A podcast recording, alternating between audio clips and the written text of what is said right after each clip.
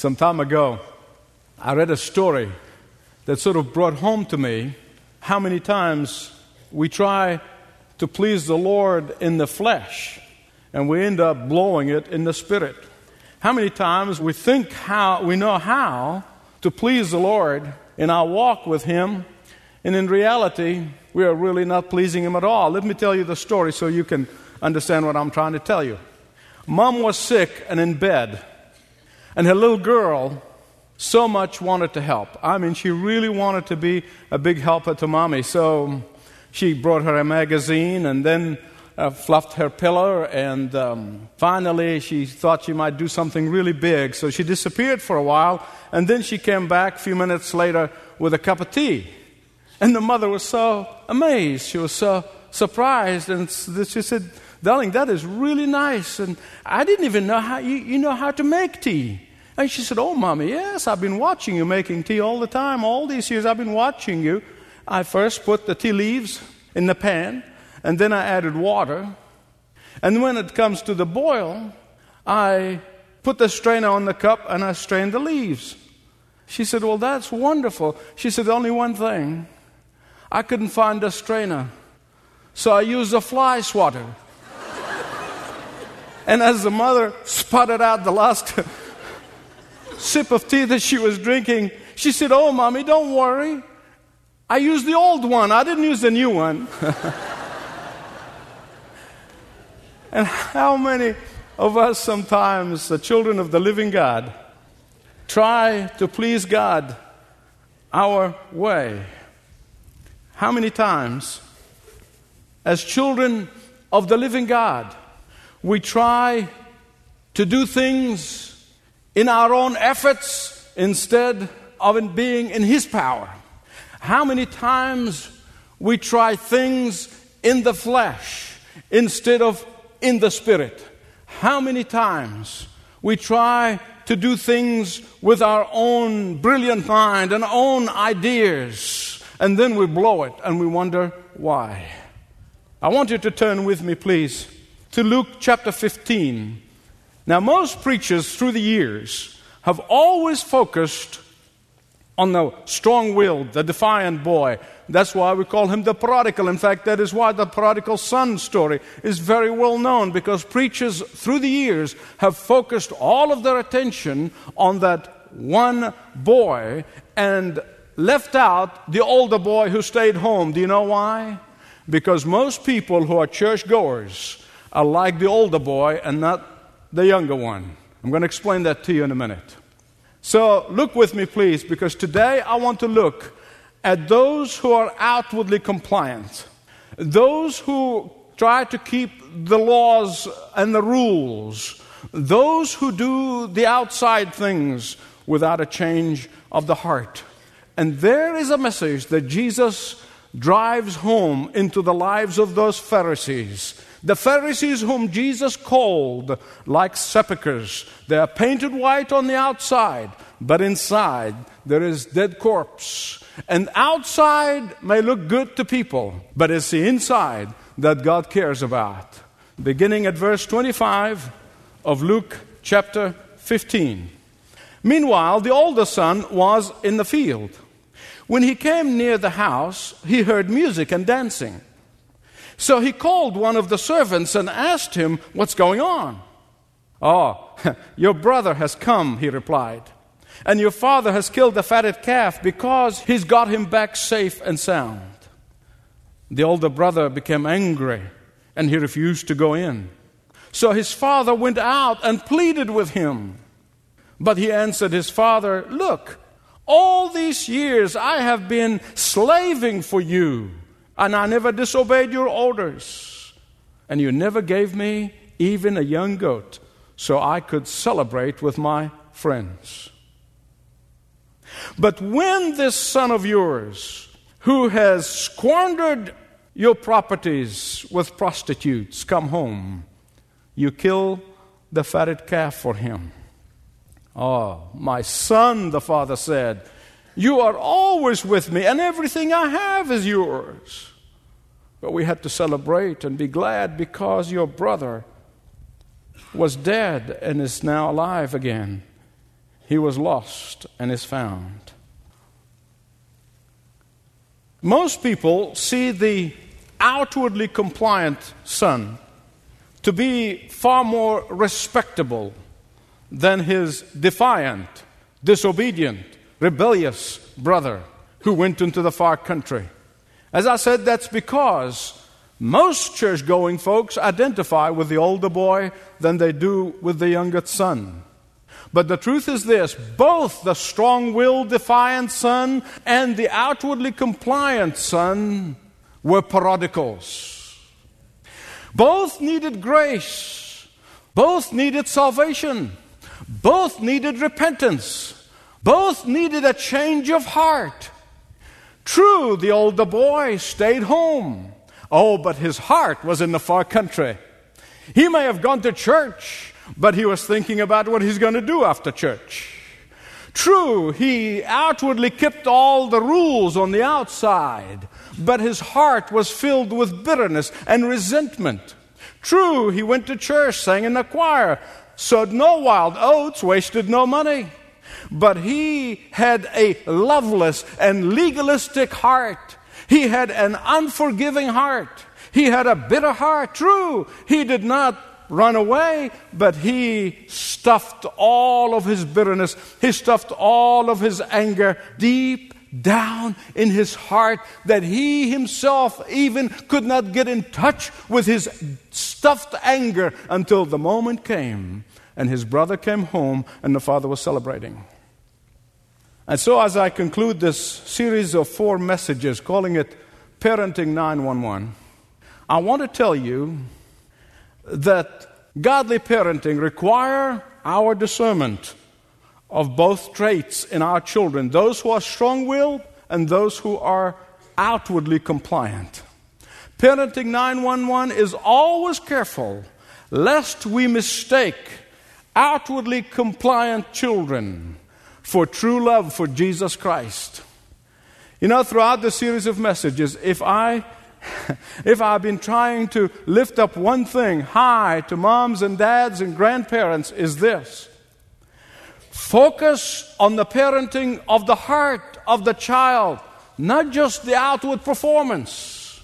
Focus on parenting of the inside world of your child, not just the outside. Focus on parenting for belief that is able to transform the outward conduct and not just the outward performance. If you ask me, what was the most important task that I felt as a parent in the last three decades? With all of the mistakes I've made, and I've shared many of them with you, with all of the difficulties, I can tell you without a second's hesitation that my primary call as a father, as a parent, was to help my children develop a heart for God. I did not just want my kids to be Christians, I want my kids to grow up to love Jesus. I wanted my kids to grow up delighting themselves in the Lord.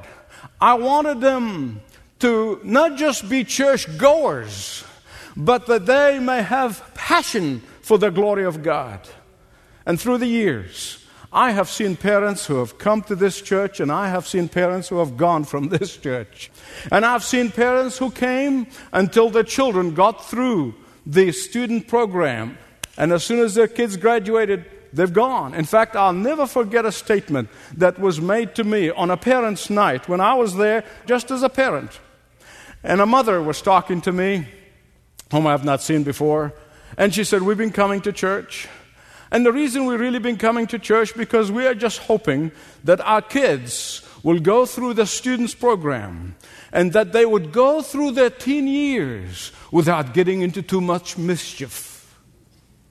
Well, I can tell you, the moment that young man, her son, graduated, both mom and dad disappeared, as well as the boy. He walked out on God and they walked out on the church. But listen to me. This is very important. Just about every statistics that I have read is showing that less than 60% of kids who grow up in biblically sound churches, who grow up in evangelical churches, less than 60% remain in these churches. What is the secret? What is the secret for this incredible discrepancy? I want to tell you what the secret is. The secret is the parents. Kids are watching their parents. And if the parents do not have a real and genuine love for God, if the parents do not personally know God, if the parents do not develop love for God, the kids will have a hard time sustaining the emotions, sustaining the knowledge that they have received in the church. Now, it's true. We can never make our children love God. It's impossible. We cannot do that. We cannot force our children to love God, but I can tell you what we can do. We can put them on the road that's going to lead them into falling in love with Jesus.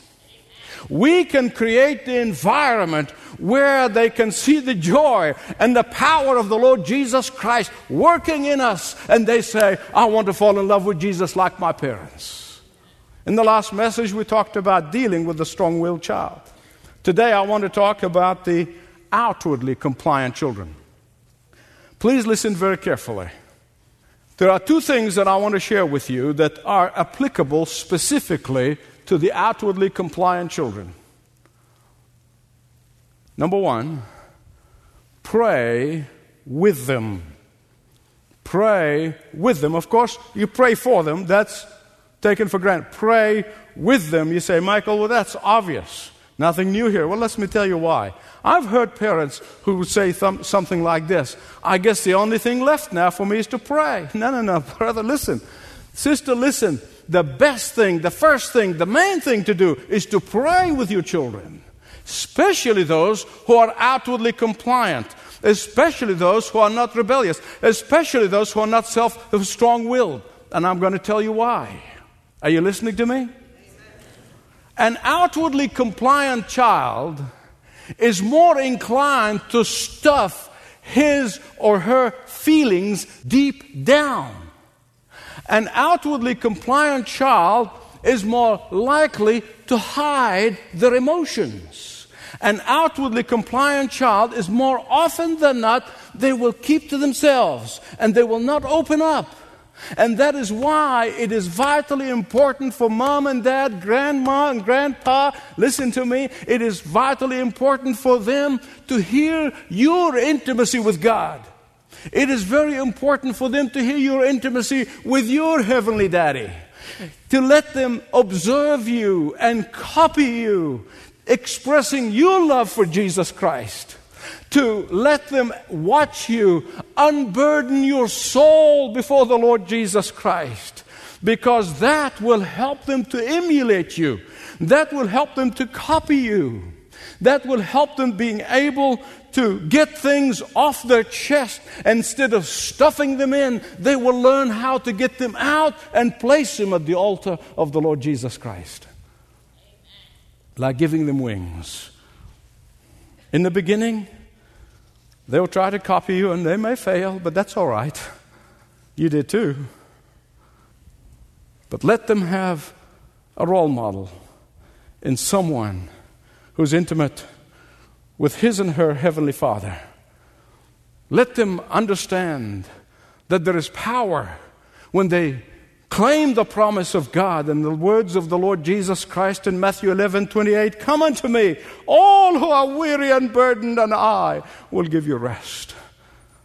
Secondly, tell them the Bible story often. It is vitally important, particularly for that quiet child.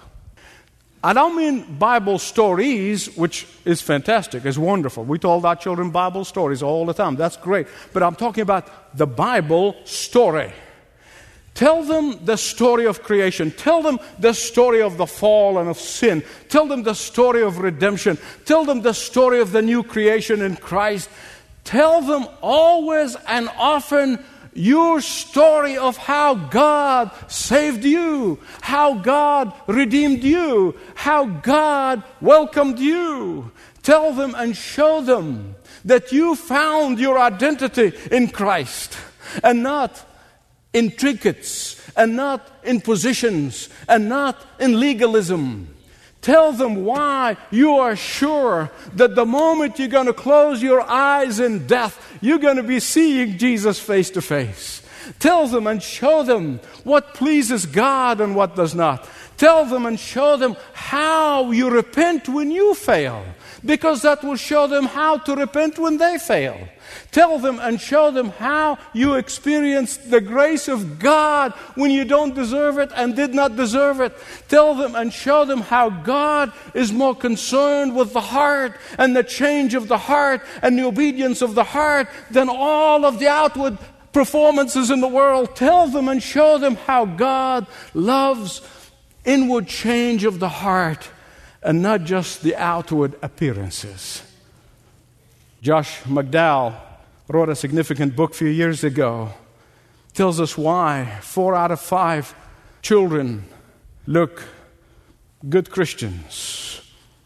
They drop out of the church before they graduate from high school. The reason? Many children are in the church, but they're not in Jesus Christ. That's the secret. You see, that, listen, I'm a pastor, I love the church. But, moms and dad, let me tell you something the task is greater than just bringing kids to church. And the one reason why these kids drop out is because they've never been put on the road of how to fall in love with Jesus. I can tell you all we can do as a church and as ministries of children and, and students is to preach the truth, is to proclaim the truth, is to model the truth. But listen to me, it is only mom and dad's job to model that truth for them. It is not enough for children to be found in the church, they must be found in Christ. And so pray with your outwardly compliant children. Secondly, tell them the Bible story. I want you to look with me again at this outwardly compliant boy in Luke 15. I want you to look at this incredible reaction he had when he came home and found his father rejoicing at the return and the repentance of his defiant brother. See, the older boy thought that outwardly keeping of the laws, outwardly appearing good, while his heart is in the far country, is what really going to earn him the love of his father. Listen to me. Jesus is not just telling a story here. This is so deep. He's trying to let you, whether you're five or 55 or 85, to understand the heart of your heavenly father. And that is why he told this story. He was showing that this person who may be a church goer, he may be a church member, he may be even leader in a denomination, that he was going through the motions, all the outward things, but his heart was in the far country. His heart was far away from the Lord Jesus Christ. And that is why, hear me right on this one, that is why when his brother came back, he could not have the heart to forgive him because his heart was full of bitterness. Oh, he was home, all right. but his heart was full of bitterness and anger. Listen to me. There is nothing that can make you identify with your Heavenly Father than your willingness to forgive a person when he or she repents. Do you want me to repeat that? There is nothing that make you identify with your heavenly Father than being willing to forgive a person when he or she repents. And the older boy's refusal to forgive his brother brought to the surface all of that pent up anger that is being stuffed inside of him for all these years. It was able to bring all that stuff that he's been carrying. What was it? Oh, he was carrying a lot of stuff. He was carrying bitterness. He was carrying jealousy. He was carrying feeling of being taken for granted. Oh, yeah, he was resenting being home. He was resenting obeying his father. He was resenting everything he's doing. He's going through the motions. But deep down, there's no change of heart. And that is why he had a hard time forgiving his brother when he repented. Hear me out on this one. When you choose to forgive, you unlock the handcuffs of hatred. You open the doors of heaven to far greater blessings than you could ever imagine. You soar to greater heights, not just in life, but even in health. You defeat and scorn the enemy of your soul. All happens when you learn to forgive. You see, the Pharisees sitting there listening to Jesus and they're really getting irritated with him. And you see that if you read further on. I mean, they were really miffed because he knew he was getting at them who keeping all the outward laws, but their heart was far from God. And so, in a Middle Eastern culture, the older son is the one who's supposed to preside over social gatherings, over family celebrations. That's his task. That is his calling. It's the calling of the older boy to do that. but this boy failed in his leadership. Do you know why? Do you know why? Because he failed in the area of forgiveness. From the father's point of view, listen to me, from the father's point of view, the outwardly compliant child and the defiant child are both prodigals. And that is why now you see the Father coming out the second time in one day, twice in one day. First, he humiliated himself, as I told you in the past message, and ran to receive and forgive his repentant son.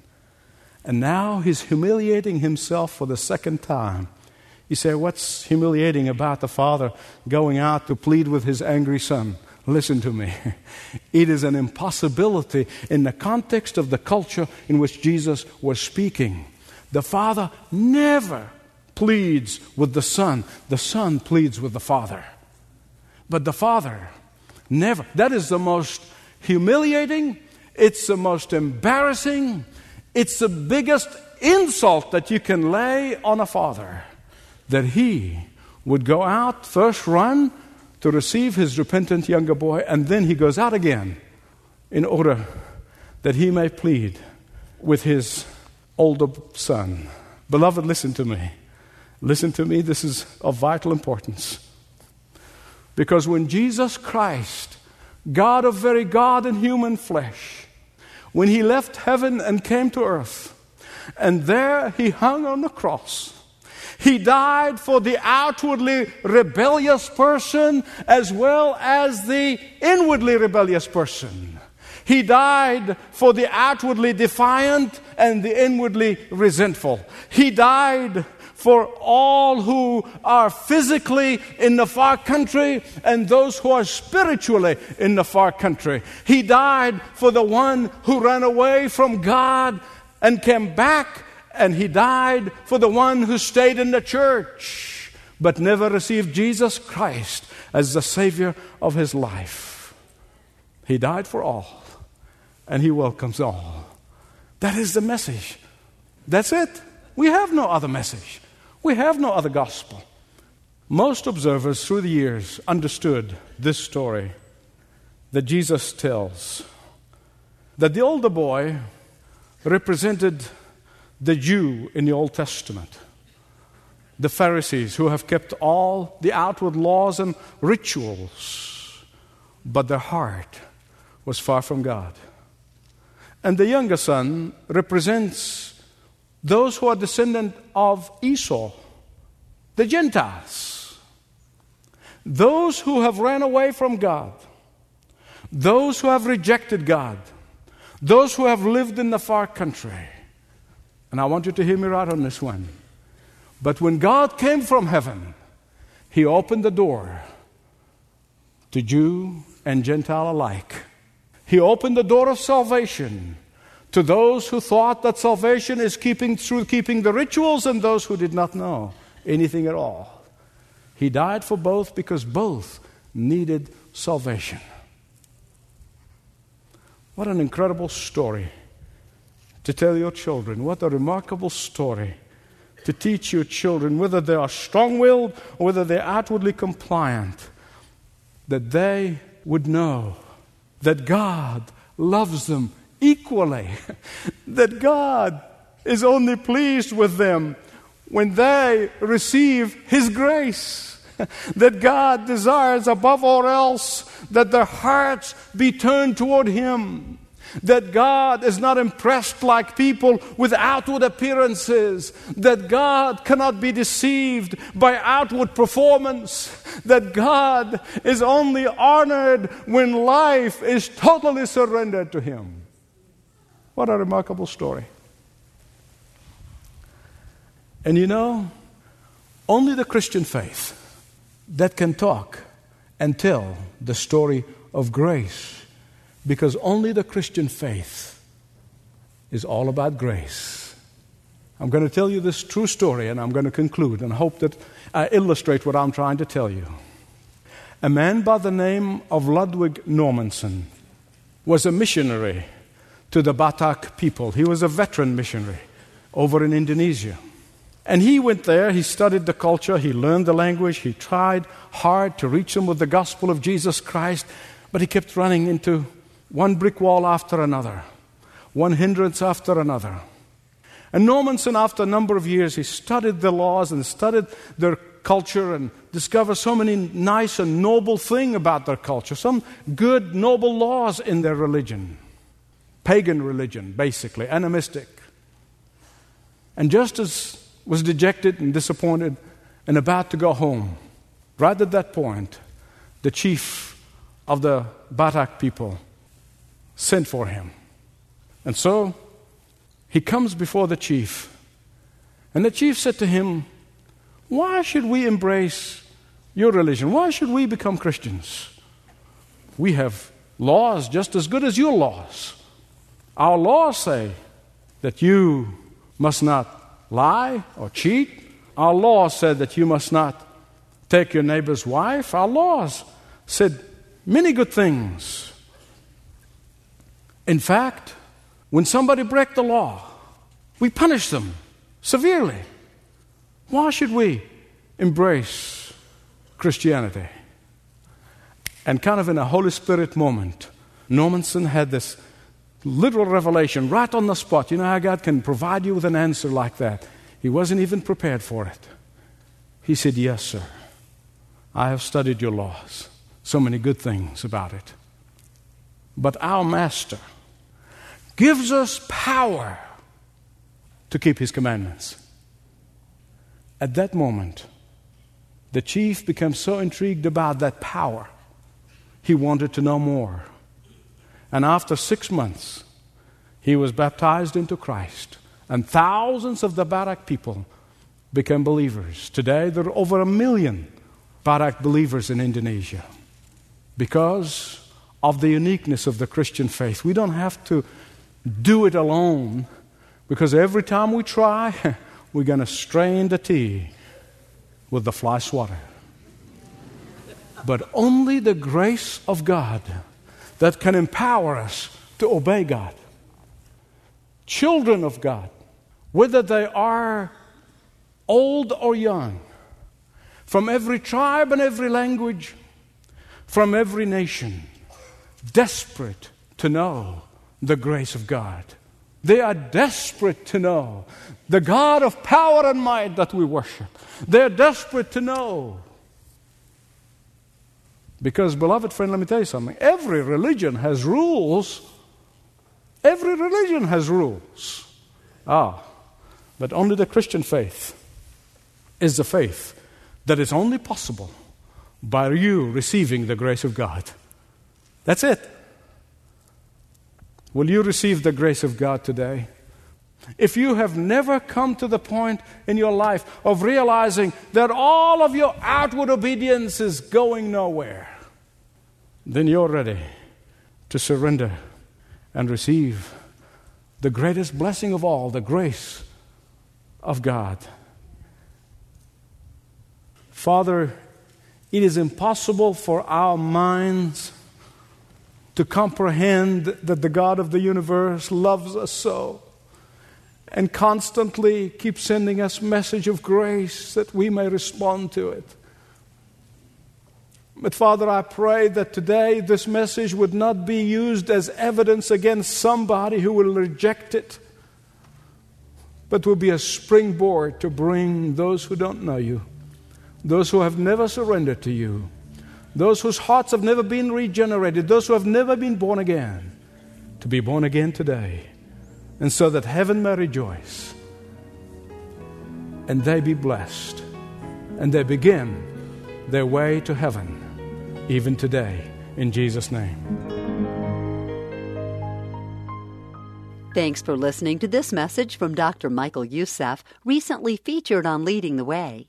If you'd like to know more about us, please visit ltw.org. That's ltw.org.